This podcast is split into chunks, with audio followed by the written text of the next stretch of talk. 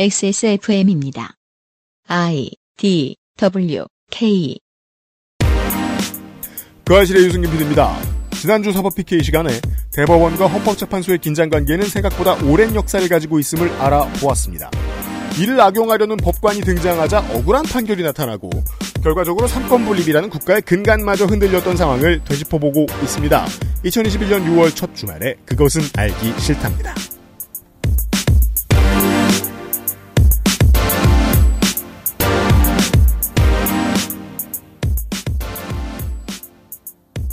저도 그랬습니다만 윤세민 에디터도 윤세민 에디터 있고요. 네, 안녕하세요. 네.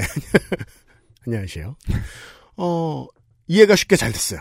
조금 머리를 쓰긴 썼어요. 저는 기각, 각하가 계속 헷갈려가지고 적어놓고 계속 네. 그러니까 기각이 누가 좋아하는 거라고 이러면서 그것만 구분되시면 오늘 얘기는 더 재밌습니다. 이 바보들이 권력 위주로 살다가 얼마나 바보 같은 짓을 했는지에 대한 이야기 그렇죠. 들으실 수 있습니다.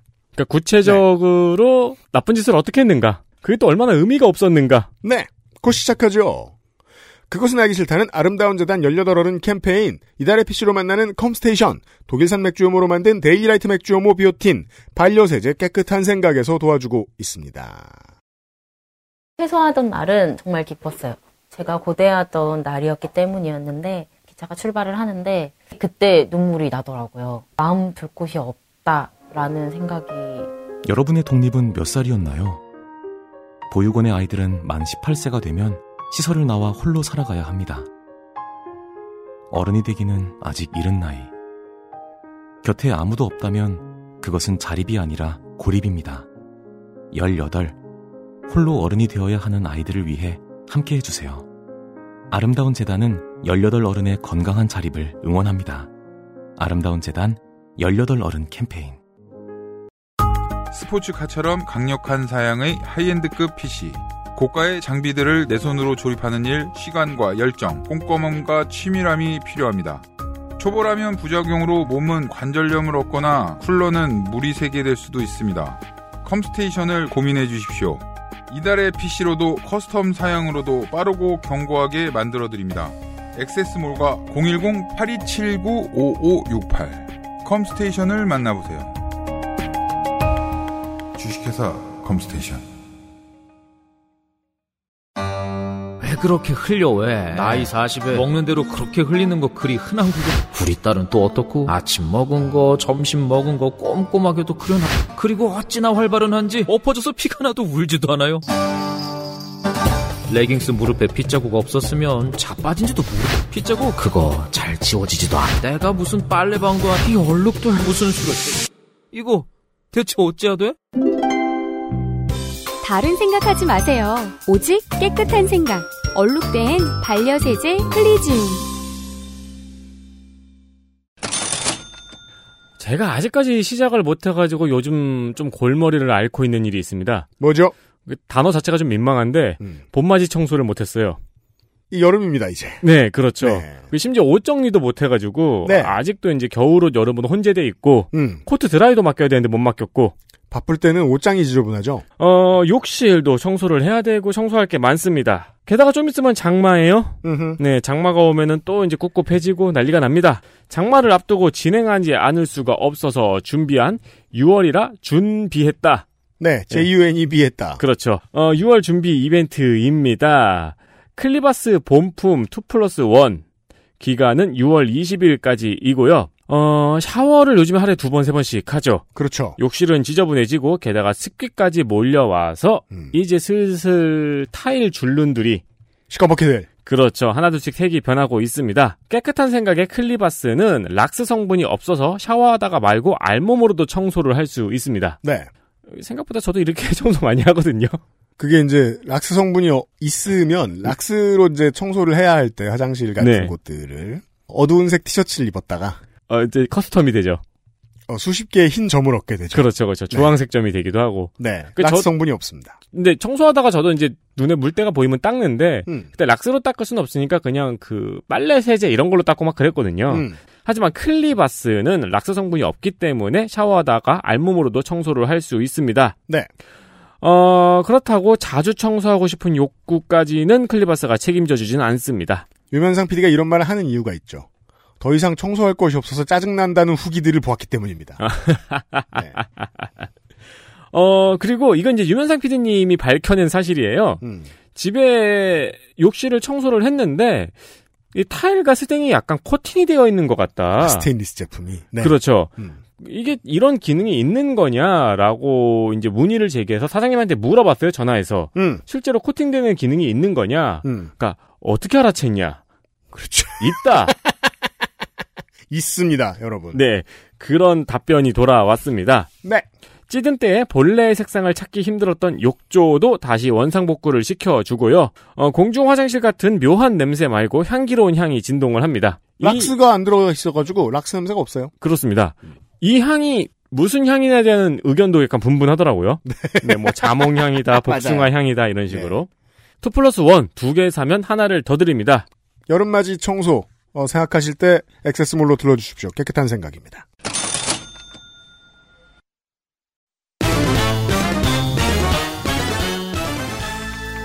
사법 PK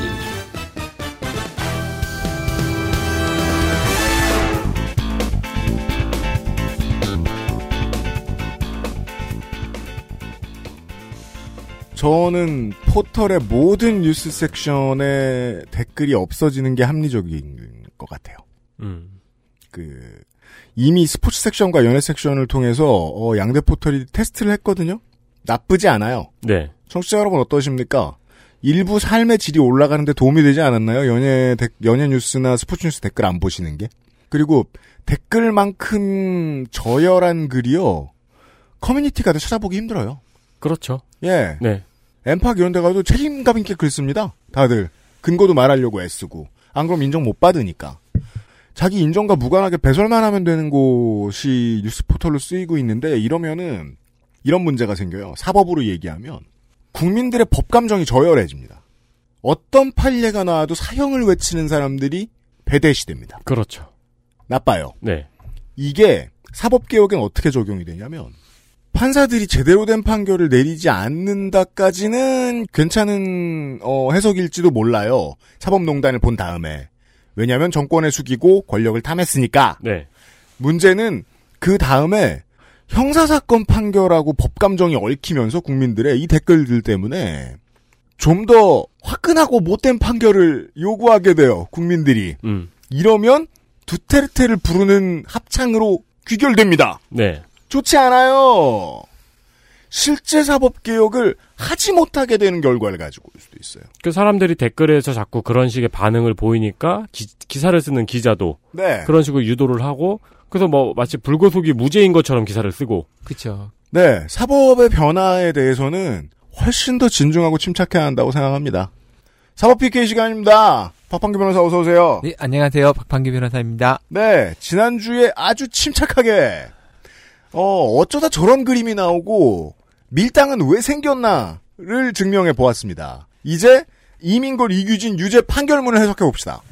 예, 이제 그 지난 시간에 그 현재와 그다음에 법원 그 다음에 이제 청와대 입장이 약간씩 다르다라는 걸 설명을 드렸고 그러면요. 오늘 이제 판결문에 인정된 사실을 한번 설명을 드리겠습니다. 음, 판결문은 이제 그게 세 개, 그러니까 헌재 헌법재판소 관련 혐의 세, 세 가지가 있고 음. 그다음에 통진장 관련 혐의가 한 네 가지 정도 있고 네. 그렇죠. 기타 한 두 가지 이렇게 이제 나눠지는데 음. 그러니까 그 기싸움에서 법원이 뭔가 불법을 했다는 게 유죄로 인정이 됐다는 내용이죠. 그렇죠. 네. 그래서 이제 첫 번째 그 헌재 관련 혐의가 세 가지가 있는데 음. 그 중에 이제 하나가 첫 번째가 이제 헌재 내부 정보를 이제 이렇게 수집합니다. 어. 예. 뭐 그러면서 이제 이거는 뭐 다양한 정보를 수집하는데 대법원이 헌재에다 대고 스파이지를 냈다. 그렇죠. 이제 그래서 혹시야 법원에 관련된 이상한 결정이나 의- 논의를 하고 있느냐. 법정원. 그렇죠. 그 그거를? 예. 네. 네. 근데 이제 이 업무를 누가 했냐면 그 법원 행정처에는 행정처에는 없는 조직이 양형위원회라는 게 있습니다. 양형위원회는 대법원 산하의 조직이긴 한데 법원 행정적 소송은 아닙니다. 그런데 증명해 드렸죠, 예전에 박판구 변호사가. 같은 건물에 있다 보니까. 네, 같은 건물에 있다 친해져 보니- 버렸다. 그래서 이름도 양형실장이라고 부르고 음. 실장회의에 참여를 해서 논의도 막 합니다. 음. 밥도 먹고. 예, 그래서 이 양형실장이 요 당시에는 지금은 아닌데 그 당시에는 헌재 관련 업무를 담당했습니다. 음. 그래서 이규진 양형 의원이 이 업무에 담당하는 주된 사람이 되고 피고인이 된 거죠. 음. 어.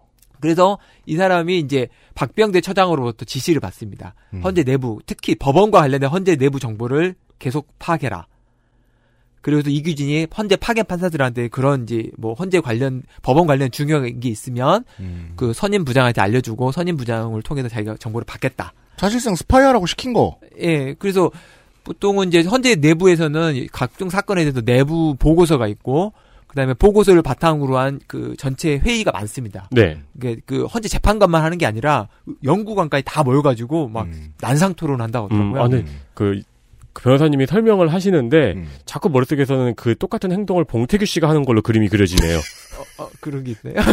드라마 예, 네, 예, 드라마에서 검색하십니다. 아, 이름이 그래요? 이규진이어가지고. 아, 네. 아 그래요. 되게 못된 놈입니다. 네. 아무튼 그래서 그런 자료를 받았다는 거 네. 그거에 하나의 혐의이고 음. 또 하나는 뭐냐면 이제 서울 그 남부지방법원에서 음.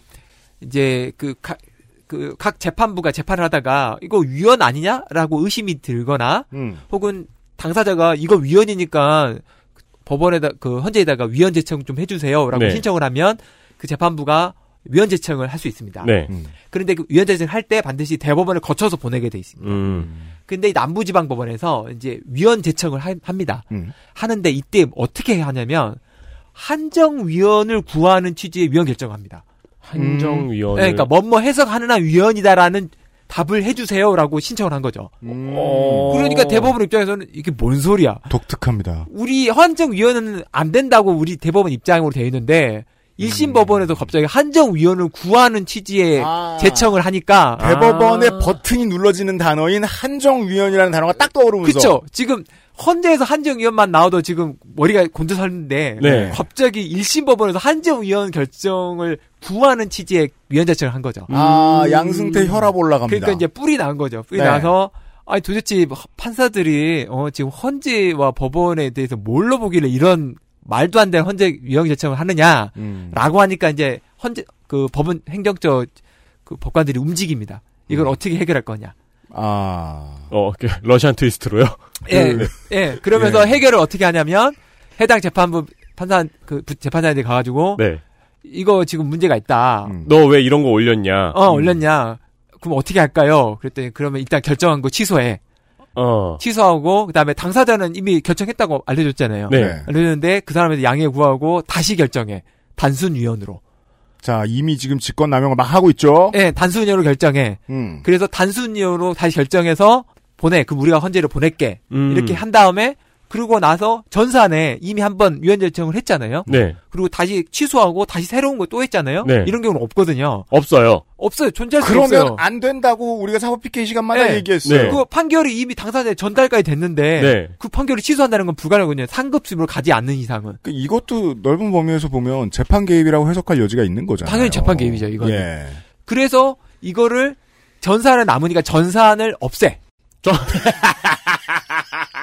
근데 물어보니까 없앨 수는 없다는 거예요. 인생 쉽게들 살아가지고 네, 없앨 수가 없다는 거예요. 네. 어, 그럼 뭐 어떻게 하지? 그랬더니 그러면 블라인드 처리해. 그러니까 블라인드가 됐어요. 게시판 관리해본 사람 나와. 블라인드 알아? 예, 그래서 이, 이, 이, 이, 이 과정들을 이제 그 실장회의에서 논의해가지고 이렇게 한 거죠. 음. 그 다음에 이제 세 번째는 이제 매립지 관련 소송이었는데 이건 이제 무죄를 받았는데 이거는 이거 간- 뭡니까? 이거는 사건 내용은 중요하지 않고 그러니까 음. 매립지 관련 그러니까 예를 들어서 간척을 하게 되면 네. 간척에 바다 뻘바다를 쫙 메우잖아요. 네. 메우면 이게 이제 그 행정구역상 음. 보통 간척지가 다른 구하, 군하고 연결돼 있, 있습니다. 네, 누구 그렇죠. 땅이냐? 누구 땅이냐? 음. 이, 이, 이 군 땅이냐? 이군 땅이냐? 네. 요거에 관한 문제가 있었는데 음. 그게 그동안은 법, 그 법률이 없어가지고 음. 이걸 다 헌법재판소의 권한쟁의로 경계를 나눴어요. 음. 권한쟁이. 네, 예, 권한쟁이니까 정확하다. 이 음. 자치단체와 저 자치단체가 서로 내 땅이다고 하면 음. 권한쟁의를 올려서 거기서 땅 갈라주는 거죠. 네. 음. 근데 이거를 이제 그 행안부에서 법을 만듭니다. 이 지방 그 법을 만들어 요거를 대법원이 할 수 있게 만들어줘요. 그러다 보니까 동일한 소송이 음. 헌재에도 가 있고 대법원에 가 있는 소송이 발생합니다. 아, 과도기에. 과도기. 음. 네. 그래서 만들어져서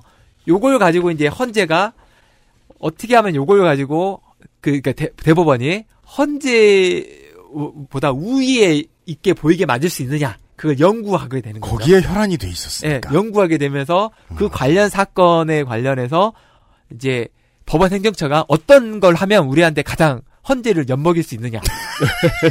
예, 어떤 걸 해야 가장 우리한테 좋으냐. 네. 어, 정말이지 뭐 되게 프리셋이 쉽네요. 네. 헌재 권한이 이러면 그냥 들고 일어나는 거 아니에요? 그렇죠. 그러니까 이게 이제 문제가 되는 거는 아니 권한쟁의에 대한 판단은 음. 법률적인 판단이고 증거라든지 주장에 대한 당부 이런 걸로 판단해야 되는데 지금 여기서는 무엇을 놓- 뭐 헌재보다 우리가 더 우위에 쓸수 있는 방법을 연구하고 있는 거예요. 그러니까 지난 시간에 통진당 의원 문제도 그렇고 그 위원 제청 그것도 그렇고 네. 재판 결과하고는 지금 관심이. 없네요. 관심이 없어요. 네. 그러면서 그 재판 경고에 관심이 없으면서도 그 재판의 결론이 뭐여야 된다. 네. 뭐가 가장 유리하다. 재판 개입이 나쁜 이유가 여기에서 오히려 드러나게 됩니다. 재판 개입을 하고 거기에 필히 따르는 권한의 문제를 가지고 싸우다 보면 본 재판은 의미가 없어져요. 사람들은 목을 걸고 앉았는데. 네. 그렇죠. 이게 지금 이제 물론 이 사법농단에 관련해서 구체적으로 밝혀지지 않았지만 음. 대법원 재판 개입으로 여- 일단 뭐 이거 통지 사건도 마찬가지고 그 다음에 이제 뭐 KTX 그 승무원 네. 사건이라든지 음. 그 다음에 국가배상 강제징용 사건 이런 것들이 다 뭔가 사법농단 에 이용된 게 아니라는 그런 의혹을 봤었잖아요. 네. 근데 그게 참 안타까운 게 그 의혹의 내용이 뭐냐면 그 결론은 관심이 없어요. 그 결론이 우리에게 유리하냐 아니야 아니야. 그렇게 해서 말이에요. 결국 사람이 죽었죠. 사람도 죽고 음. 내 판결이나 내 재판이 그릇이 이용당하는 게 정말 너무나 분노할 일이죠. 시- 네. 그 뭐 그- 예를 들어 뭐뭐 실제 이 지역은 아닌 걸로 알고 있습니다만 뭐 가장 넓은 간척지 뭐 새만금이야. 예. 새만금 같은 경우에는 워낙에 이렇게 정확히 나눠져 있으니까 그런 문제 없겠지만 뭐 그게 아니라면 어 군산시는 군산시대로 이렇게 늘어나면 뭐 프로젝트가 있었고 김제시는 김제시대로 늘어나면 거기에 농사를 짓는다거나 뭐가 다 있었어요. 준비 다 해놨어 군의회하고 그 시의회하고 다 얘기해놔가지고 그래서 막 그 시민들 군민들 끌고서 막 그 서초동 가고 가고 막 헌재 앞 가고 그래서 집회도 하고 막 엄청나게 큰 염원이야. 아무 상관없다는 거 아니에요, 지금 대법원은. 그러든 그- 말든. 예, 그거는 뭐 모르겠고 나는 지금 이 헌재와의 관계에서 어떻게 이걸 그죠. 이용할 것인가 음, 그걸 연구하는 네. 거죠. 음. 이제 그게 이제 그 헌재 그 관련 세 가지 혐의에 관한 내용이고 음. 그다음에 또 가장 큰 카테고리는 통진당 관련 소송인데 그렇죠. 이 통진당 관련 소송은 결국은 이제 비례대표 국회의원 그러니까 국회의원 소송이라고 간단히 말씀드릴게요. 네. 국회의원 소송, 그다음 음. 지방의원 소송 이 음. 두 가지로 나눠집니다. 그렇죠. 국회의원 소송은 헌재가 의원제 박탈을 결정했기 때문에 발생한 소송이고 음.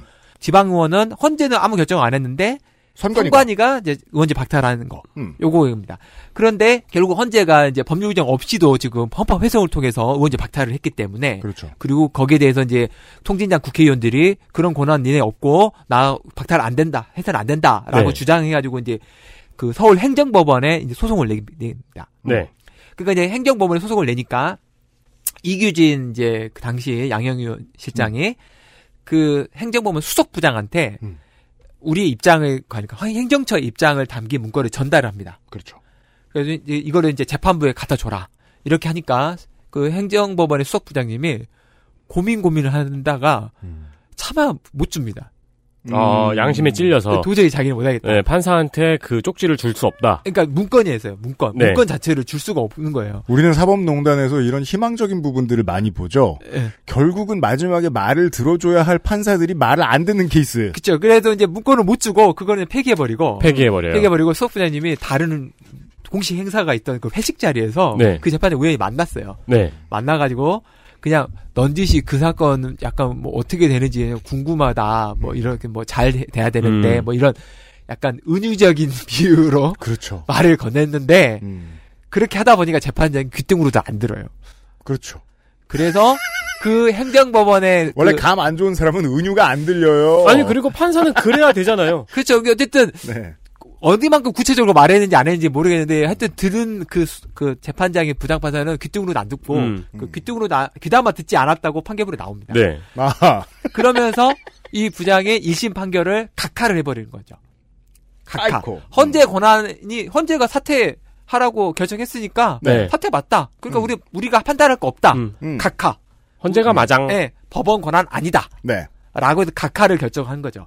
그러니까 대법원 입장에서는 깜짝 놀란 거죠. 하늘이 놀았습니다. 어, 지금 우리 권한이라고 해야 되는 절호의 기회가 왔는데 이거를 그죠. 지금 1심 행정법원의 1심 부장이 날려버린 거죠. 네. 음. 그러니까 이제 다시 항소심에 이제 이걸 다시 항소심에서 기각을 받아야 된다. 각하가 아닌 본안 판단을 받게 하기 위해서 다시 이제 주심 판사한테 전화를 합니다. 이때는. 이민걸 이민걸 기획조정 실장이 서울 고등법원에 이제 항소했잖아요. 음. 각하야 하니까 항소하니까 그 주심한테 전화를 해서 하니까 주심 판사가 듣고 있다가 아 나 인사이동 해야 되니까 못 하겠다고 이제 안 하고 가버립니다. 음.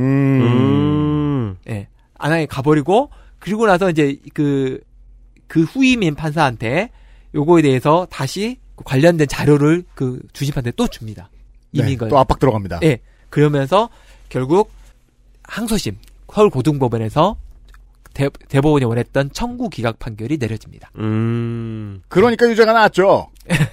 아니 뭐 어쨌든 뭐 그러니까 뭐 이렇게 얘기할 수 있는 거예요. 예. 대법원에서 실제로 얘기를 한 건 아니겠습니다만, 야 잘 들어. 나쁜 사람들이야. 결과가 같아도 돼. 하지만 결과가 완전히 같으면 안 돼. 그렇죠. 예. 그러니까 의원직을 뺏을 건데 네가 각하를 하면은 헌재의 결정이 맞다는 거고 기각을 하면은 우리가 기각을 판단하는 거기 그렇죠. 때문에 예. 네가 기각 결정을 내려야 네. 돼라는 걸 법원 행정처가 판사한테 시켰고 판사는 그대로 했다. 그쵸. 이제, 이제, 이제, 그 부분이 이제 시켜서 했다, 뭐, 아니면 본인의 소신에서 했다, 아, 요거까지는. 그건 애매하군요. 아니, 어쨌든 전달을 했고, 네. 결론은 그렇게 났다. 그리고 이탄희 의원이 처음에 폭로했던 것처럼 그 과정에서 아마도 어, 주심 판사도 상당한 압박감을 느꼈겠죠. 그렇죠. 그래서 예. 첫 번째 주심판사는 인사이동 핑계로 그냥 가버리죠. 음, 안 하고 네. 가버리고 한 거죠. 그 인사이동 핑계로 가버렸다는 게 어떻게 보면 압박감의 증거이기도 하네요. 증거이기도 하죠. 음. 근데 어쨌든 이제 이렇게 돼서 이제 선고 기각이 되니까 네. 통진당 국회의원들은 다시 이제 대법원에 상고를 합니다. 네. 상고를 하니까 이제 이거를 다시 어떻게 하는 게 가장 우리에게 유리하는지에 대해서 법원 행정처가 또 대- 이거를 전화합의로 보낼지 소부해서 할지 뭐 어떤 결론을 낼지 이걸 막 연구를 해요. 연구를 하죠. 네. 대법원 재판 연구관실을 해야 되는데 거기서 안 하고 해- 법원 행정처에서 그, 니네가 왜? 예. 거기서 하는 사실상 사석이죠, 거긴. 예. 근데 어쨌든 이제 이렇게 나서 2심은 청구 기각이 받았잖아요. 네. 음. 근데 1심이 지금 각하가 받았기 때문에 몹시 불쾌한 거죠. 아, 그 기분은 나아지지 않아요. 예.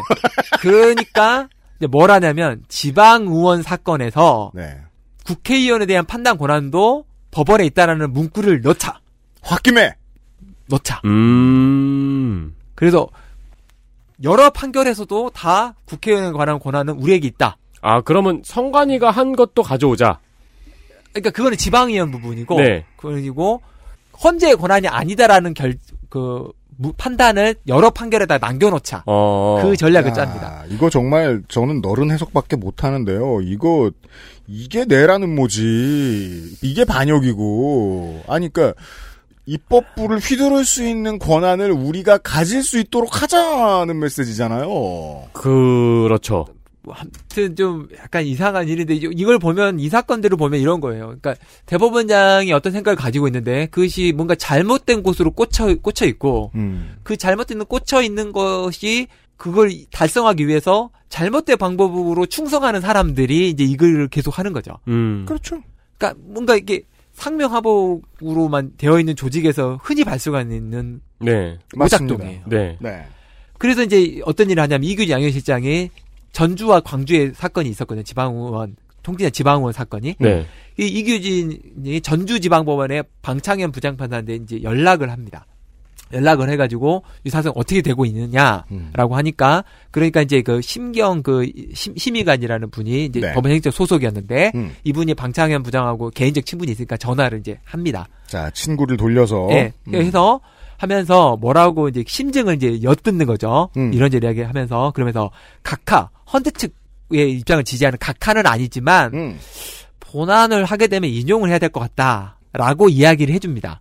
그러니까 어, 이제 이거를 이제 이균에 보고를 하죠. 아 주심 판사가 내가 어떻게 하겠다고 얘기를 해줬어요 친구한테. 그리고 네. 그게 스파이질로 보고됐어요. 보고가 됐죠. 그러면서 이제 약간 뭐 국정감사도 있으니까 선고를 좀 연기하면 좋겠다라는 뜻을 어, 넌지치 비치니까 그럼 알아서 이제 선고 일도 연기를 해줍니다.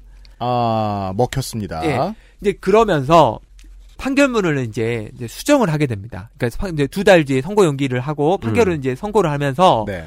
그 내용에 대해서 넌치 알려주죠. 음. 행정처에 음. 행정처에 알려주면서 주심받아 가져온 문구에다가 국회의원의 사퇴에 관한 음. 나는 권한도 법원에게 있다라는 문구를 넣게 됩니다.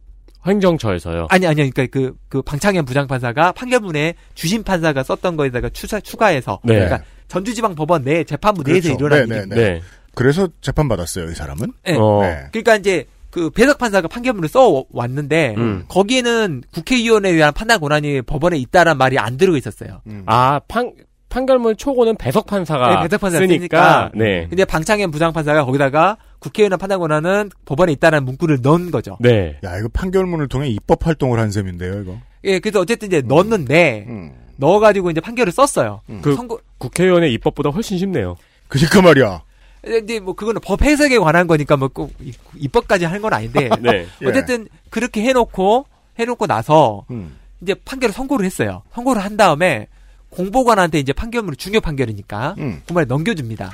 넘겨주고 나서 공보관이 이제 판결문을 받고 설명 자료랑 함께 기자한테 보내줘요 메일로. 여기에서 문제가 생기죠. 여기서 사고가 발생합니다. 음. 어떤 사고가 발생하냐면 이 공보관이 법원 행정처로 받은 보고서를 그 메일로 보내줘 버린 거예요. 그러니까 공문인 판결문을 보냈으면 됐는데 네. 예. 법원 행정처에서 야 우리 되게 나쁜 놈들이고 너네들한테 이래라 저래라 하고 있어라는 문서를 보내준 거죠. 그걸 이제 보내줬는데 그런 실수가. 예 보내줬는데 문제는 이제 그 보고서 안에 뭐라고 돼 있냐면 음. 어떻게 돼 있냐면 국회의원의 퇴직 여부도 판단할 권한이 법원에 있다는 것이 참 적절했다. 칭찬. 아, 칭찬. 칭찬이에요. 네. 근데 이 칭찬이 판결 선거 전에 보고서에 있는 거예요. 아. 알면 안 되는 걸 미리 알았다는 그러니까, 증거가 네. 되죠. 판결 선고 후에 나와 있는 보고서에 그 문구가 들어갔다면 뭐 그럴 수도 있겠다라고 생각을 하는데 판결 나기 전에 판결 나기 전에 그 문구가 들어간 게 참 적절했다라는 보고서가 기자한테 가버린 거예요. 공보관의 실수로. 실수로. 그러니까 이제 난리가 난 거죠. 네. 확증이죠. 예, 최소한 판결 선고 전에 내용을 알았다는 거고 음. 좀더 확대해서 보면 보고서의 내용대로 판결이 된 것처럼 보이잖아요. 네. 음. 그렇죠. 그러니까 난리가 나서 음. 이제 이 방창현 부장 판사가 요거를 이제 해결을 어떻게 할 거냐 해서 판결 문구를 다시 수정합니다. 또요? 예. 최종 원본 음. 등록된 판결을 다시 취소하고 그렇죠. 국회의원의 판단 권한이 법원에 있다라는 문구를 삭제합니다. 그렇죠. 왜냐면 그거는 걸렸잖아요. 걸렸으니까. 네. 삭제하고 다시 그 삭제된 그 삭제되고 수정된 걸 다시 등록하게 되는 거죠. 음. 아 우리 이거 또 얘기하나? 자, 내가 지금 학점을 1.5를 맞았어요. 그리고 성적표를 위조했어요. 그 위조된 성적표를 이제 엄마한테 보내줘야 되죠. 네. 예.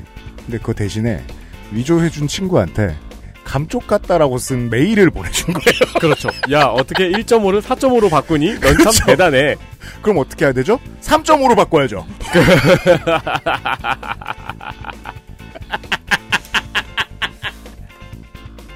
아무튼 이런 불상사가 발생한 거죠. 이, 이 공보관은 온몸에 모공이 다 열렸겠네요. 그렇죠. 근데 이제 이- 그래, 와요. 그러니까요. 그래서 이제 이게 결론은 어쨌든 이거는 인용이었어요. 네. 인용이어가지고 XSFM입니다.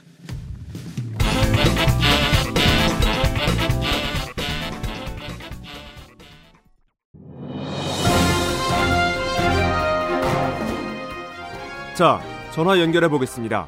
여보세요? 데일리라이트 맥주 효모 드셔보셨다고요? 네, 비슷한 다른 회사 제품도 먹어봤는데요. 분말이라 역하고 먹기가 많이 불편했거든요. 근데 데일리라이트 맥주 휴무는 알약이라 먹기도 편하고요. 냄새가 없어 그런지 애들도 잘 먹더라고요. 이거 먹고 나서 우리 남편은 글쎄 이마선을 따라서 참... 야야야, 끊어, 끊어. 야, 끊어. 아, 통화 연결이 고르지 못하네요. 들을 말씀은 아직 많이 남아 있는데 아쉽습니다. 말할 수 없는 고민 직접 확인해 보세요. 데일리라이트 맥주 효모. 홀로 어른이 되어야 하는 아이들을 위해 함께 해주세요. 아름다운 재단은 18 어른의 건강한 자립을 응원합니다. 아름다운 재단 18 어른 캠페인.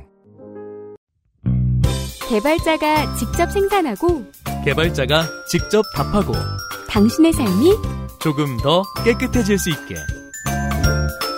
진짜 청소를 하자. 반려세제 깨끗한 생각.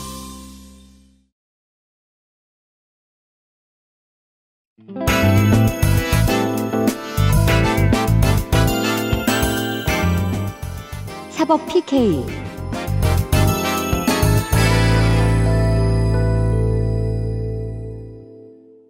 이게 결론은 어쨌든 이거는 인용이었어요. 네. 인용이어가지고 이제 인용이었는데 아까 제가 말했어요. 어 잠깐만 지방의원의 소송을 지금 인용을 했다는 말은 사직할 필요 없다는 거잖아요. 그렇죠. 지방의원 음. 네. 통지자 지방의원이 의원직을 음. 복귀하는 거잖아요. 그렇죠. 청와대 입장에서 깜짝 놀란 거죠. 망했죠. 지금 공보관이 난리가 나서 법원에 난리가 났는데 청와대 입장에서 잠깐만 뭐 뭐 뭐 뭐 지금 니네들 뭐 하고 있는지 난 모르겠는데 지금 지방의원 의원제 복귀시킨 거야? 그죠. 그러면 법원 행정처가 어 잠깐만 그렇게 됐나? 네. 이렇게 되는 거죠. 그러니까 이제 민정수석 씨 입장에서는 대법원장을 성토하는 소리가 나오죠. 네. 이 바보 뭐야? 예. 그러면서 이제 광주지방법원에 있는 음. 통진장 소송에서 음. 기각을 이제 다시 구하게 됩니다.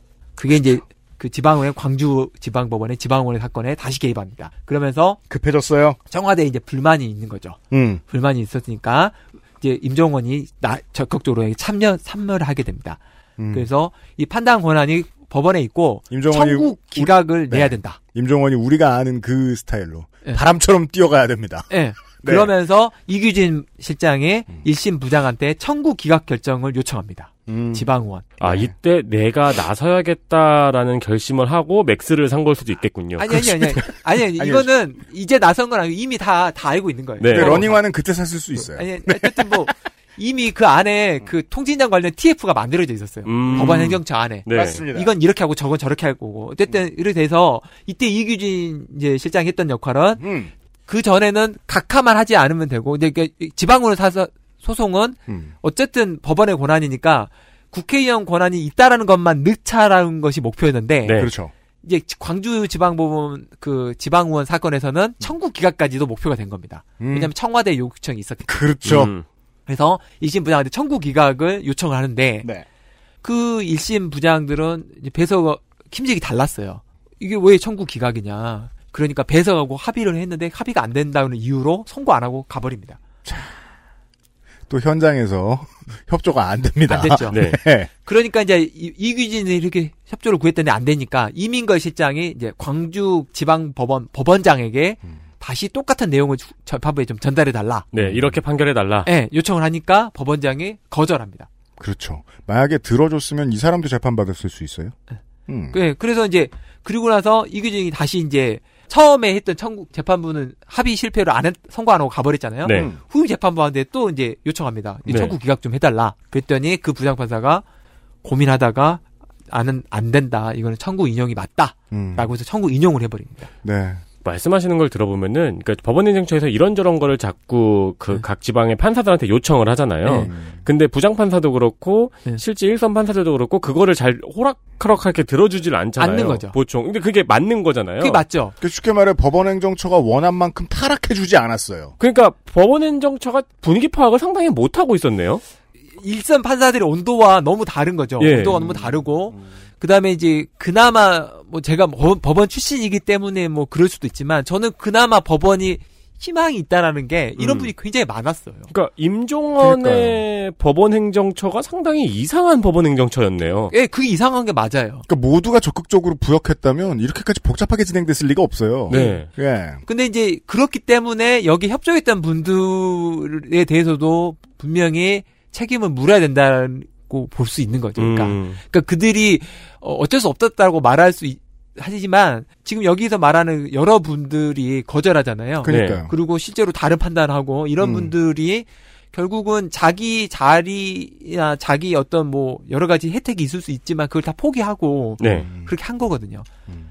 근데 어쨌든 이제 그렇게 해서 광주지방법원에서 인용이 났고 고등에서는 그냥 추정해서 그냥 보류가 됩니다. 그래서 음. 이제 최근에 대법원에서 국회의원 소송에 대해서는 청구 기각으로 확정이 됐고 음. 그다음에 이제 지방 의원에 대해서는 음. 인용으로 확정이 되는 걸로 끝났고 광주는 아마 이제 속행이 될 겁니다. 네. 다시 재판이 되고 음.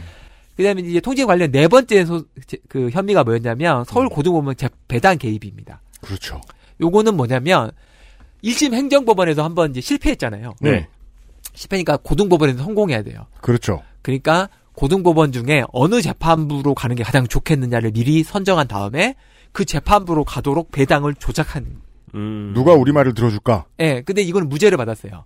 음. 무죄를 받았는데 그럼 왜 기소가 됐느냐? 그게 뭐냐면 배당이 오늘 됐다면 음. 그 전날 사건 번호가 법원 행정처에 보고가 된 거예요. 원래는 그러면 안 되는 거죠.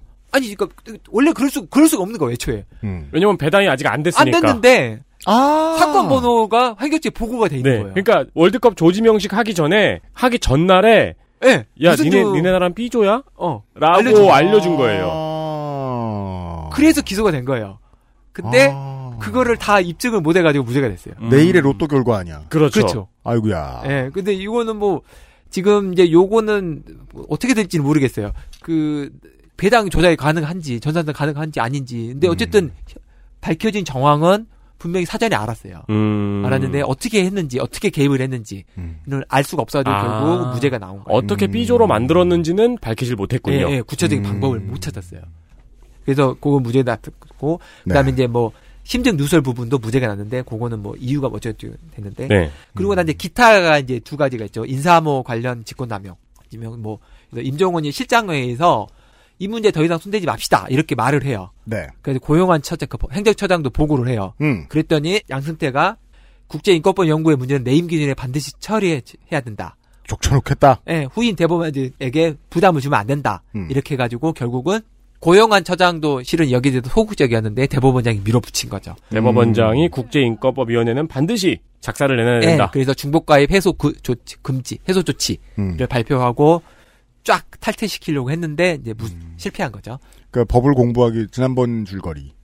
판사는 꾸준히 법을 새로 공부해야 하기 때문에 연구회를 많이 가입할 수밖에 없고 연구회를 적게 가입했다는 건 역설적으로 재판 준비를 열심히 하지 않는다는 것으로 봐도 괜찮을 정도로 재판관은 공부를 하는 것이 중요한데 이런 공부를 하는 연, 연구회라는 것이 양승태가 생각했던 대법원의 권한을 강화하는 데 방해가 된다고 여기니까 양승태는 이것을 정리하고 싶어 했고 임종원은 다만 이것을 더 이상 움직이고 싶어 하지 않았고 부담스러워 했는데 양승태가 이것을 밀어붙였다. 없애! 족쳐!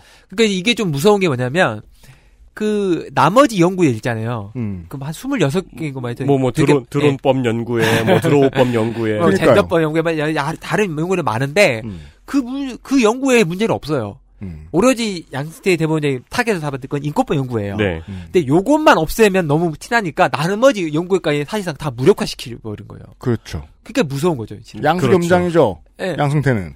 또 어쨌든 요거에 대해서는 유죄가 났고 음. 그 다음에 이제 또 하나가 이민걸 실장의 이제 별도 사건인데 이건 뭐냐면 국민의당 그 당시에 음. 국민 지금 국민의당 말고 네. 국민의당 소속의 박선수 김수민 그 의원이 정치자금을 수사를 받았고 기소가 됐어요. 그렇죠. 그러니까, 그러니까 수사를 받았는데 음. 수사를 받으면서 이제 기- 기소가 되니까 요거 관련해서 그 수사에 관한 그 재판부 심증, 음. 네, 보석 가능 여부를 기획박관을 통해서 파악하게 한 거예요. 미리. 예. 네. 그래서 그걸 파악해가지고 보고한 거. 하는 짓은 대충 비슷합니다. 사건별로. 음. 근데 이제 요것도 이제 유죄를 받았죠. 지금 요 여기까지가 이제 판결에 나온 인정 사실 부분이에요. 네. 음. 예, 인정 사실 부분이고 이제 요것이 이제 지난번에도 지난번 판결에서도 유죄 인정 사실 다 설명드렸는데 그게 그러면 왜 지난번에는 유죄 무죄가 났고 이번에 아, 는 유죄가 그렇죠. 났는지 끝으로 그 해석을 좀 예, 해봅시다. 그 부분을 좀 다시 설명드리겠습니다. 예. 네. 파편으로 알고 있었던 게 이번 주 지난주와 이번 주를 통해서 스토리로 정리가 됐습니다. 네. 그러면 그동안 계속 무죄 나왔던 게 이번에는 왜 유죄로 나왔는가 이 두 사람의 하나요. 그걸 얘기해 봅시다. 그 지금 이제 그 종전에 있던 판결문, 음. 그러니까 여섯 명에 대한 판결문에서는 지난 시간에 말씀드렸던 대로 재판에 관여할 권한이 없기 없어서 남용할 권한이 없으므로 직권남용 무죄. 이게 요- 이제 지난번 무죄 논리였어요. 저희가 많이 웃었던 부분이죠. 예, 그렇죠. 예. 네. 남용할 직권이 없기 때문에 음. 직권남용이 아니다. 음. 그러면 이제 그럼 이 판결은 뭐냐? 남용할 직권이 있다라는 거예요. 그러네요. 예, 직권이 있고, 있고 그거를 남용했기 때문에 유죄다라는 거고. 음. 이제 그 취지가 뭐냐면 그 대법원장하고 대- 법원 행정처가 재판 사무에 관해서 일정 부분 지적할 권한이 있다. 고 인정을. 인정을 한- 한 거죠. 네. 그리고 다만 개별 사건에서 지적해서는 안 된다. 그게 이제 남용이에요. 음. 그러니까 일반적인 재판 사무에서는 지적할 권한이 있다. 음. 근데 이게 어 약간 일반인들이 보기에는 좀 잠깐만 재판 사무에 개발 권한이 있다고 이렇게 뭐 약간 약간 납득이 안 될 수도 있어요. 네. 근데 실제로는 대, 대법원은 그런 게 되게 많아요. 예를 들면 이런 거예요. 대법원에는 예규라는 게 있어요. 예규가 있어가지고 네. 구속을 할 때는 어떻게 해라. 음. 그 다음에 실형을 할 때는 법정 구속을 해라. 뭐 이런 식의 어떤 예규들이 있고, 그다음에 어떠어떠어떠한 경우가 있으면 구속 사유가 되니까 웬만하면 구속해라. 음. 이런 것들을 예규로 만들어놔요. 네. 쭉 만들고 그다음에 저희 예전에 이제 제가 법원에 있을 때는 어떤 민사 사건, 사건의 경우에는 준비 절차를 모두 다 집어넣어서 빨리 준비 절차를 먼저 해라. 그래서 준비 절차를 한 달. 안- 대원칙들. 예, 개 원칙들. 지금은 뭐 조정 같은 걸 반드시 회부해라. 음. 어떤 사건은 반드시 음. 이런 것들을 예규라는 이름으로 쭉 만들어 놓으면 판사들이 그걸 따라해요. 그렇죠. 건건이 그렇게 하면 절대로 안 되고. 예, 건건이 안 했는데 어쨌든 근데 그 내용은 실은 해당 재판부가 결정할 내용이지 행정처가 결정할 내용은 아니거든요. 네. 음. 그런데 행정처가 예규라는 이름으로 계속 그걸 만들어요. 네. 그리고 만들고 그거를 따르지 않을 경우에는 지적을 해요. 법원장이 하, 기도 하고 수석부장이 지적하고 왜 이, 이 재판부는 조정을 많이 하는데 이 재판부는 조정을 안 하느냐? 음. 조정 많이 해라. 음. 이런 식의.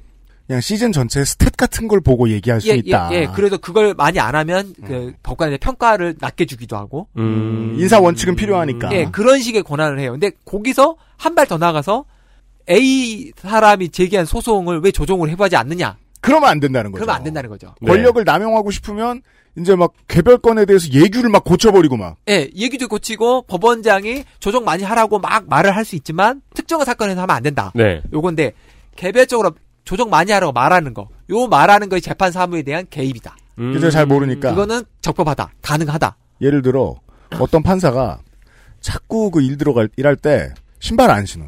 맨발로 다녀. 네. 누가 막 물어봐. 왜 자꾸 맨발로 다니냐고. 근데 1년 내내 맨발로 다녔대. 좀 안 그러면 안 되냐. 음. 뭐 그렇게 얘기할 수는 있을 거 아니에요. 네. 그게 뭐 예규가 아니라고는 사실 상규에 가까운데. 근데 그거보다 좀 더 들어가면은 예규는 이제 제너럴한 룰, 룰북으로 쓸 수는 있는데 개별 사건에서 뭐 우리가 흔히 이제 사회생활하다 듣는 이상한 소리. 그거는 그림이 안 좋다. 그렇죠. 모양이 안 그건 좋다. 보기 안 좋다. 예. 와, 왁구가 안 나온다. 음. 어, 뭐, 뭐, 이 여론이 안 좋아질 것 같다. 나는 괜찮은데 위에서 점점점. 음. 이건 절대 안 된다는 거죠 판사한테. 그, 이런 예규들이 왜 재판 사무라고 생각을 하면, 예를 들면, 음. 예전에 보면, 그, 미국의 뉴욕주, 그, 판사 뭐 홈페이지 같은 데 들어가면, 음. 각 판사의 호- 그, 프로필이 나오고, 네. 그 판사 프로필 밑에 보면, 이 판사의 재판에 있는 rulebook이 따로 있어요. 그, 그 이 판사는 나는 이렇게 하는 거예요. 아. 그럼 판사가 자기 이제 그 미국 그 법원에 가면 그 코트 앞에 뭐 박판규 코트 뭐 이렇게 써 있어요. 뭐 음. 이게 누구의 이름이 써 있어요. 네. 네. 판사 이름에 court로 써 있고 음. 그 court에서 적용되는 rulebook을 자기가 만들어요. 아. 각 판사가 다. 아. 근데 미국 판사는 거의 종신직이기 어, 때문에 그렇죠. 그 완전 그래서 그 변호사들은 각 판사마의 재판마다의 룰북에 따라서 해요. 아. 그런 게 있으면 좋겠네요. 준비하는 입장에서. 그러면 이제 그 만약에 내가 판사가 처음 되고 내 내 코트를 갖게 되면 자기가 여러 가지 룰북을 참조해서 자기의 룰을 만들어요. 네. 음. 그리고 자기 룰을 좀 바꾸기도 하고. 음. 근데 그 일부를 우리나라는 법원 행정처가 만들어줘요. 음. 아, 그 차이군요. 편의에 의한 것일 수도 있지만 권력을 누군가에게 양도한 것일 수도 있고요. 그렇죠. 그러면서 이제 통일적인 재판을 하게 되는 거죠. 네, 네. 우리나라는 그런 거 좋아하잖아요.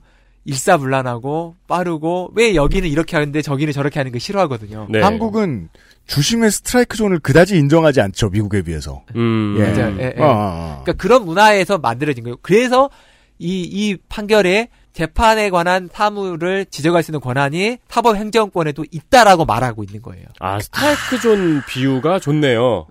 그리하여 이런 명석한 해석이 나올 수 있었군요. 예. 그러면서 이제 그런데 그거를 남용해 가서 음. 특정한 사건에 대해서 재판사무에 지적을 한 거는 직권 남용이다. 아, 그러니까 스트라이크 존을 협회가 모든 한 모든 경기에 스트라이크 존을 동일하게 적용할 수 있는데 예. 한 경기에 스트라이크 존을 적용했으면 너는 직권 남용이야. 내일 경기에 주로 몸 쪽으로만 자꾸 던지는 투수가 선발이야. 근데 조금 넓은 안쪽으로 조금 넓은 저 주심 넣읍시다. 예. 혹은 조금 안쪽으로 넓게 봅시다. 이렇게 얘기하면 재판 개입이죠, 그건. 그렇죠. 네. 예. 뭐 예를 들어서 스트라이크 존을 아 이제 그 투수들이 너무 좀 이렇게 그 타격이 너무 세니까 투수한테 유리하게 시력이 좀 넓혀라. 음. 이런 룰은 가능하잖아요. 10년대 말에 그렇게 바꿨어요. 네, 그건 10년대 초반에 가능한데. 왜냐면 10년대 초반에 KBO에서 점수 너무 안 나오니까 팬 떨어진다고 네. 했다가 이제 대박 난단 말이에요. 매경기 20점 나오고 그런 건 괜찮아요. 시즌 전에 제너럴 룰북을 만드는 건 괜찮아. 예, 그런데 특정한 내일 경기 사건에 어, 사람들이 많이 올 것 같으니까 점수 많이 나게 하자. 음. 코리안 시리즈 7차전에 개입하면 안 된다는 거죠. 네, 그렇게 한다는 음, 거예요. 이해했습니다. 그래서 그래서 이제 유죄가 나는 거예요. 네. 그래서 지금 이거 관련된 이제 헌재 관련 혐의는 재판에 관한 건 아니었기 때문에 그리고 음. 이제 위헌재청 결 아까 말한 위헌재청 다시 돌려받은 거 네. 파- 폐기하고 다시 그것도 다 유죄가 났고 음. 통진당 관련해서 또 이제 수석 부장한테 뭐 의사 전달하도록 한 행위, 그다음에 항소심 결과 대책 마련한 행위, 전주지방법원에 심증 파악한 행위, 그다음에 내용 바꾼 행위 이런 거 다 유죄 났어요. 음. 났고 그다음에 인권법 연구에 뭐 인사 뭐 와해 이런 거 그것도 다 유죄 났고 아. 네, 국회의원 뭐 민원 이런 심증 아래도 행위 이것도 다 유죄 났어요. 여러모로 전향적이네요. 이번 네. 판결이. 예, 그래서 뭐 일부 행위에 대해서만 뭐 무죄가 났긴 했는데 음. 대부분의 행위에 대해서는 유죄가 났고 이제 그래서 요거는 상당히 의미가 있죠. 이제 있고 요거의 논리는 음. 실은 이, 그 전에 있는 뭐 임성건 판결이라든지 그다음에 다른 그 판결 그다음에 이 판결에 특히 눈여겨볼 게 뭐냐면 음. 이 유죄를 선고하면서 네. 여기에 공모자들을 다 적시해 줬어요. 오. 그러면서 양승태 박병대 고용한 임종원의 공모행위도 구체적으로 판단하고 있어요. 이규진 이민걸이 이네 사람의 지시를 받아서 이렇게 했다라는 거를 판결문에 남겨놓은 거예요. 그러니까 이거는 이제 이 내부 이 지금 1심이 아- 나오지 않은 네 사람 음. 네 사람의 판결에도 분명히 영향이 있을 거로 저는 봐요. 그러게요. 예. 판례를 확실하게 남겼다고 볼 수 있습니다. 그렇죠. 그러니까 이게 예. 이제 이 판결문에 남겨 있다라는 게 중요한 이유는 뭐냐면 음. 이게 남겨가 남겨져 있으면 혹시라도 다른 판단을 하려고 한다면 이와 다른 판결이 존재하기 때문에 굉장히 상세하게 써야 돼요. 왜 이걸 이겨야 돼. 이겨놔야 돼. 왜 이전의 판례와 결과가 다른지를 예, 네. 왜이 판결과 다른지에 대해서. 음. 근데 그게 쓰기 어려우면 같이 가는 거죠. 좀 나이브한 설명이긴 하네요. 예. 그러니까 논리적으로 논리를 못 이기면 음. 한마디로 말하면 논리적으로 이길 수 있으면 다른 판단을 할 수 있지만 네. 논리 이렇게 딸려서 못 이기면 같이 가는 거예요. 만약에 음. 2심에서 무죄를 내려면 아니야 사실은 법원행정처는 힘이 하나도 없어. 라는 걸 다시 밝혀야 되는데 한 줄 쓰면 안 된다. 그쵸. 예. 그냥, 그니까, 한- 이게 이제 뭐 선언의 효과죠. 어떤 사람이 이게 법이다라고 선언을 하면, 반대하는 쪽에서 반박을 엄청 해야 돼요. 네. 논파해야 돼. 예, 근데 선언하는 쪽은 그냥 선언하면 끝나요. 음. 이게 법이다. 음.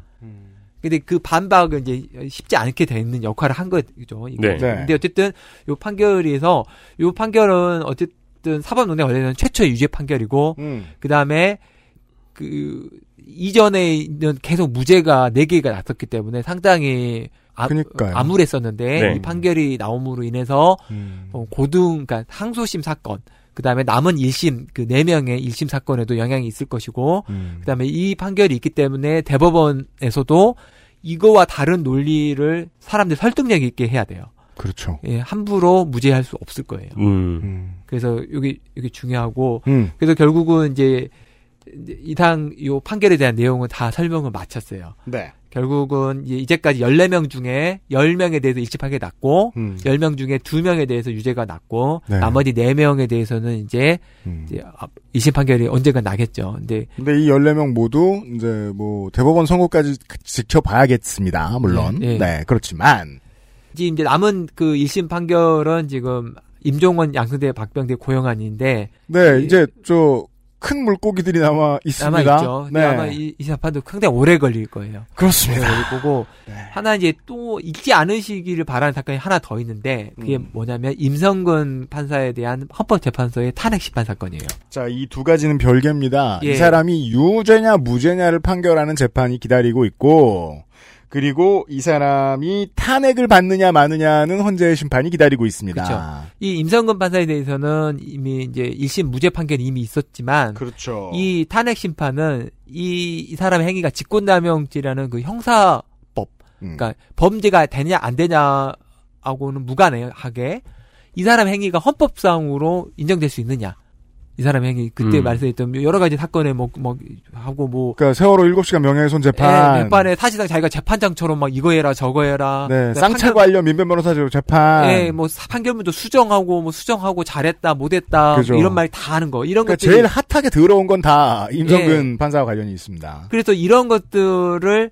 헌법재판소가 이제 판단을 하게 돼요. 음. 이 행위가 판사가 해, 해도 되는 행위냐, 음. 해서는 안 되는 행위냐.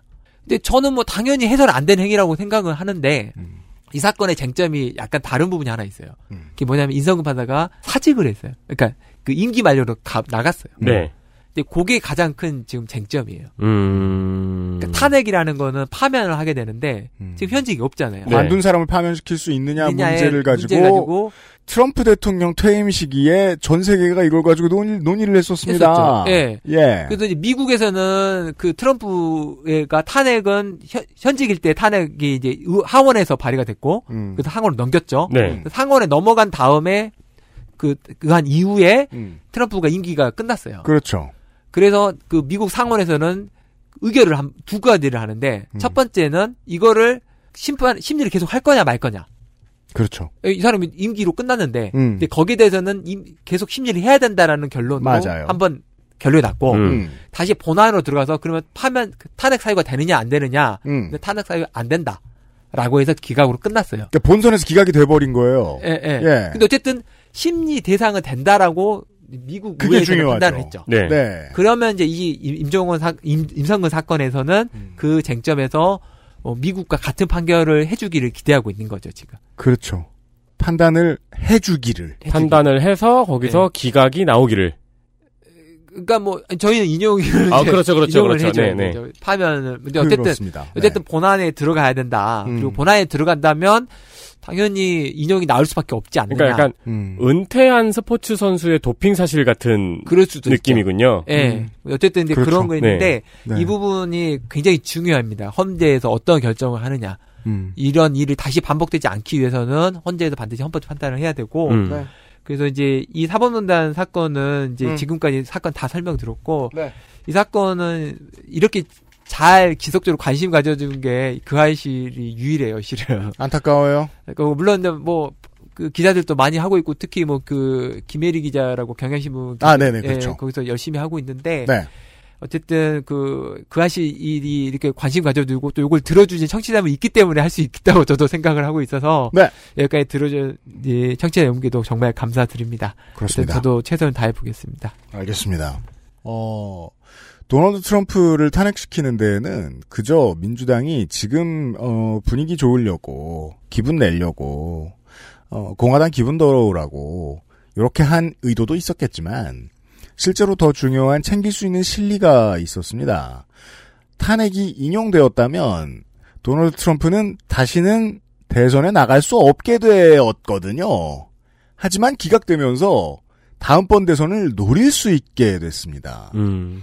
저는 이걸 임성근 판사 탄핵 사례에서 비슷하게 갖다 붙이고 싶은 마음입니다. 임성근 판사가 탄핵이 돼서 받는 개인적인 손해는 전 관심도 없어요. 기껏해야 5년간 공직에 취임할 수 없는 거랑 5년간 변호사 못하는 거밖에 없어요. 그 사람더러 앞으로 몇 년 동안 돈 벌지 말고 엿 먹으라는 게 중요한 게 아닙니다. 이런 짓을 했을 때 탄핵된 판사가 있다 우리나라는 이 기록이 반드시 남아주길 바랍니다. 헌재는 이 점에서 힘들 거예요. 왜냐하면 임성근 부장판사는 무죄를 받았고 내부 징계에서 견책밖에 안 받았습니다. 그래서 그 두 판결을 뛰어넘어야 돼요. 우리가 지금 아까 박방규 변호사 설명해 주신 대로 논파해내야 이 사람의 탄핵을 정당화시키는 판결문을 낼 수 있습니다. 그래 주기를 응원해 봅니다. 저도 꼭그 단역이 인용되어서 우리 사회가 좀 더 발전할 수 있기를 기대해 봅니다. 그렇습니다. 네. 사법 불신을 조금이나마 줄일 수 있는 방법일 겁니다. 예. 아니, 사회를 이루는 세력이라는 게 다들 돈의 귀속을 받다 보니까 돈 많이 쥐고 있는 세력은 다시 권력을 잡을 수도 있어요. 이게 중요합니다. 이번에 오세훈 시장 당선되면서도 우리 그 얘기 많이 했거든요. 지난 10년간 시스템을 많이 바뀌었다. 시스템이 많이 바뀌었다. 이제는 시의회가 견제를 열심히 안 해도 시장 마음대로 이상한 잘못은 할 수 없다. 라는 얘기 했었잖아요. 그런 시스템이 만들어졌으면 좋겠어요. 정권은 왔다 갔다 바뀔 수 있습니다. 하지만 이런 시도조차 못할 상황을 미리 만들어둘 수는 있겠죠. 그런 의미였습니다. 박판규 변호사가 또 언제 시간을 내주실 수 있을지 모르겠지만 판사하고 판리 얘기하면 재밌잖아. 앞으로 그거나 해볼까봐요 사법 PK 시간에. 그러게요. 네. 이 사람들 다 유죄 받으면 네. 물론 앞으로도 이 얘기 또 하겠지만 말이에요. 예, 뭐 이거는 계속 저도 관심 갖고 하여튼 보도록 하겠습니다. 네. 사법농단 정리가 될 때까지 이 얘기는 또 할 겁니다. 박판규 변호사 수고 많으셨습니다. 네, 감사합니다. XSFM입니다.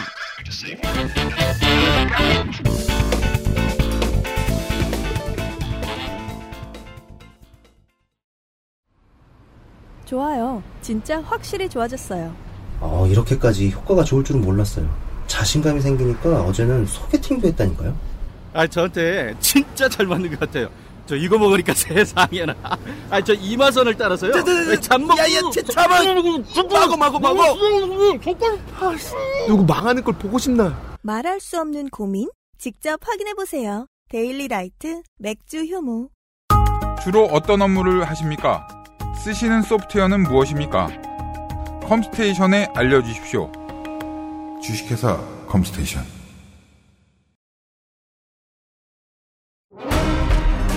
아스트랄 뉴스 기록실 뉴스 아카이브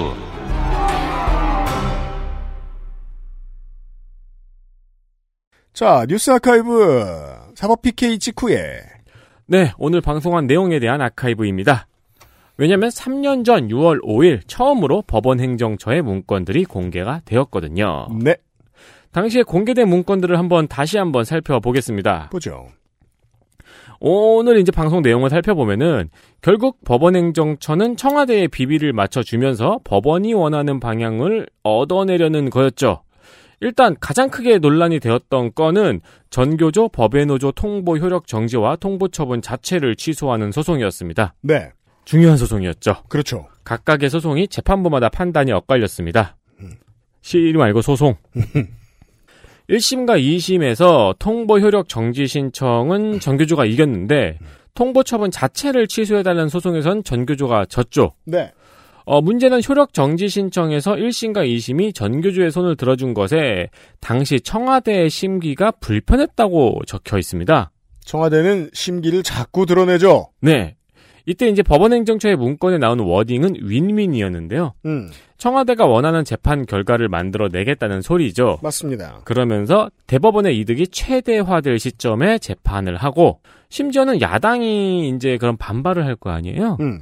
이 경우에는 수사나 재판을 받고 있는 의원을 언급하기도 했어요.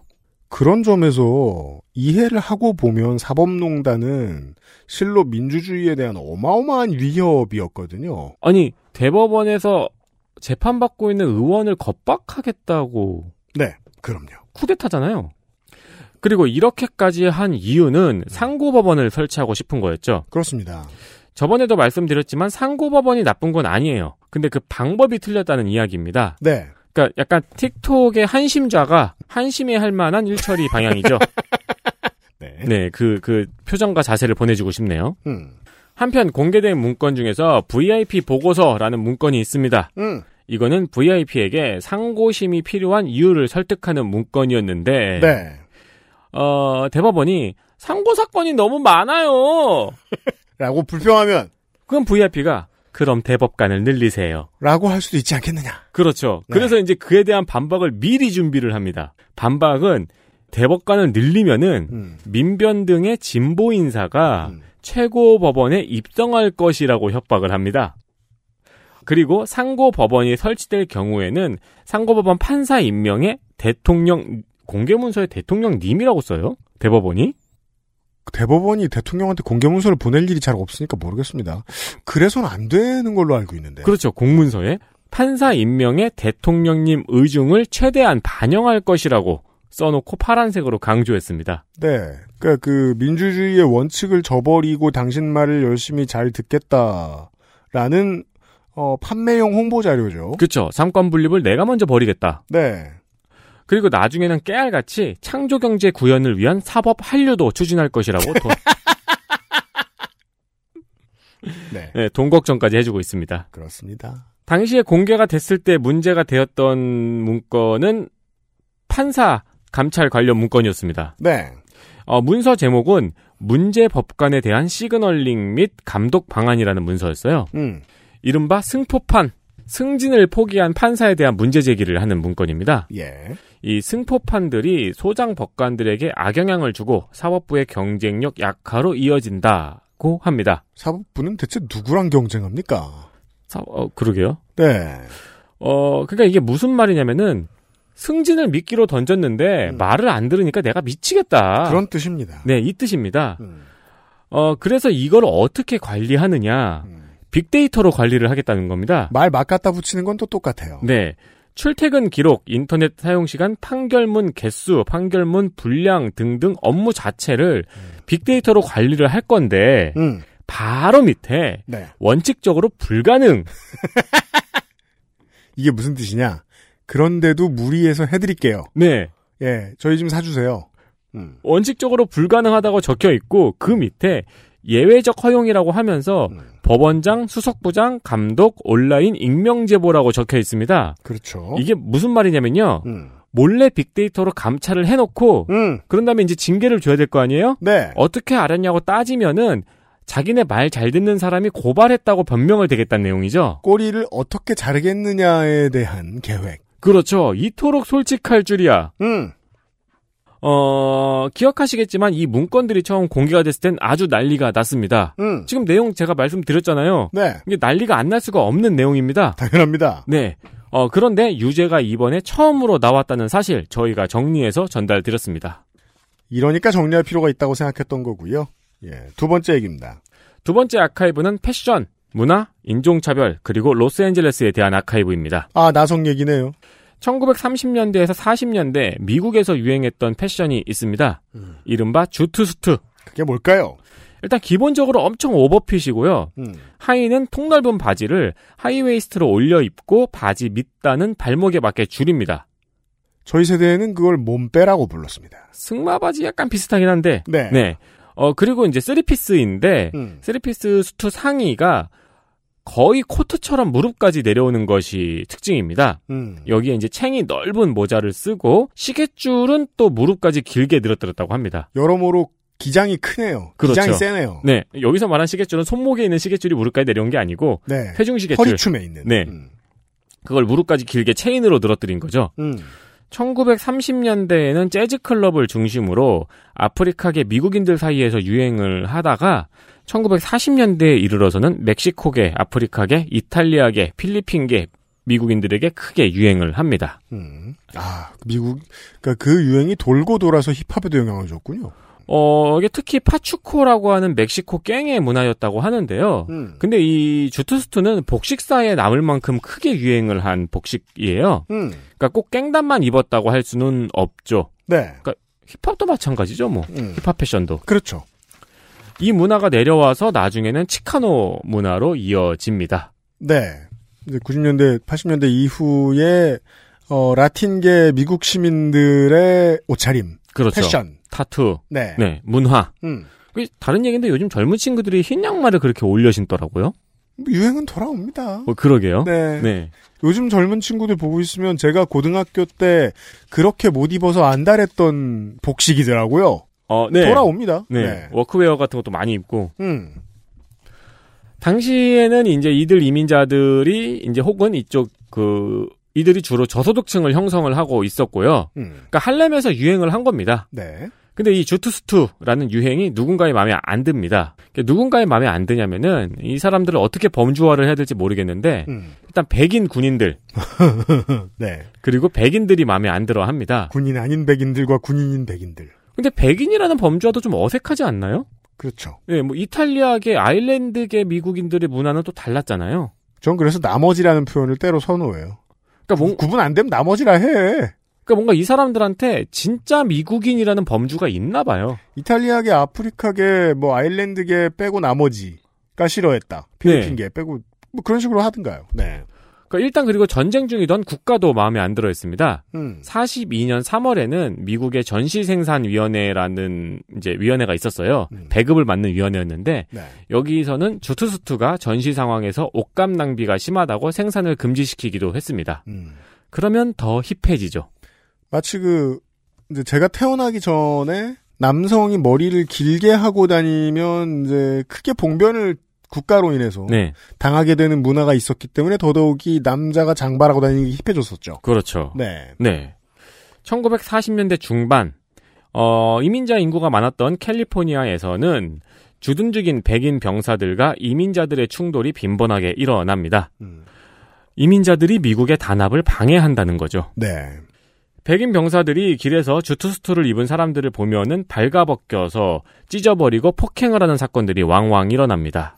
그 당시에는 미국이 두려워할 만한 지금의 미국 같은 나라가 없었어서 그런다고 뭐 폭격하고 정권을 빼앗고 보호령으로 두고 불량 국가로 지정하고 그러진 않았네요.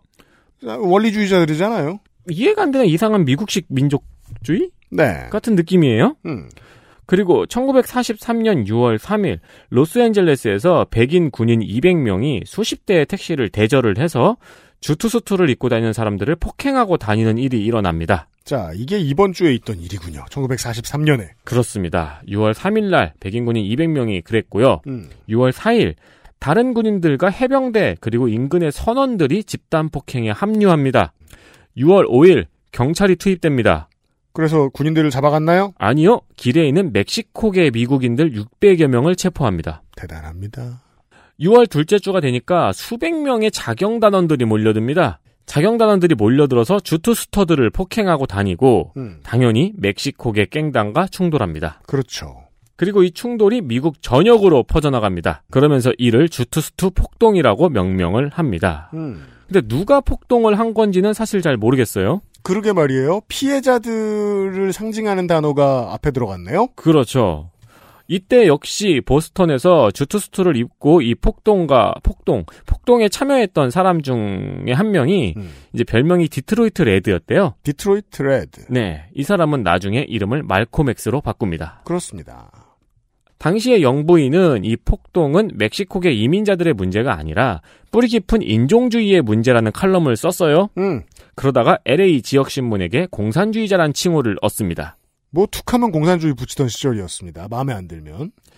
근데 멕시코계 이민자들과 군인들의 다툼인데 왜 공산주의가 되는지 모르겠어요. 싫으니까 공산주의죠. 메카시는 이 폭동이 나치가 사주한 폭동이라고 주장을 하면서 위원회가 나서서 나치가 개입한 증거를 찾는 조사도 이뤄집니다. 네. 정치란 얼마나 비슷한 것들의 반복입니까? 그러니까 엄청나게 큰 사건이었어요. 음. 근데 이 주투스트 폭동의 결과가 유의미하게 기록된 게 별로 없습니다. 음. 유일한 기록이 멕시코계 이민자 500명 체포밖에 없어요. 어, 그리고 LA에서의 주투스트 착용 금지 정도밖에 남아있지 않습니다. 네. 중앙정치가 나설 정도로 큰 사건인데, 연방정부가 나설 정도로, 음. 비슷한 시기에 있었던 흑인에 대한 인종차별 사건과는 결과가 사뭇 다릅니다. 다릅니다. 네.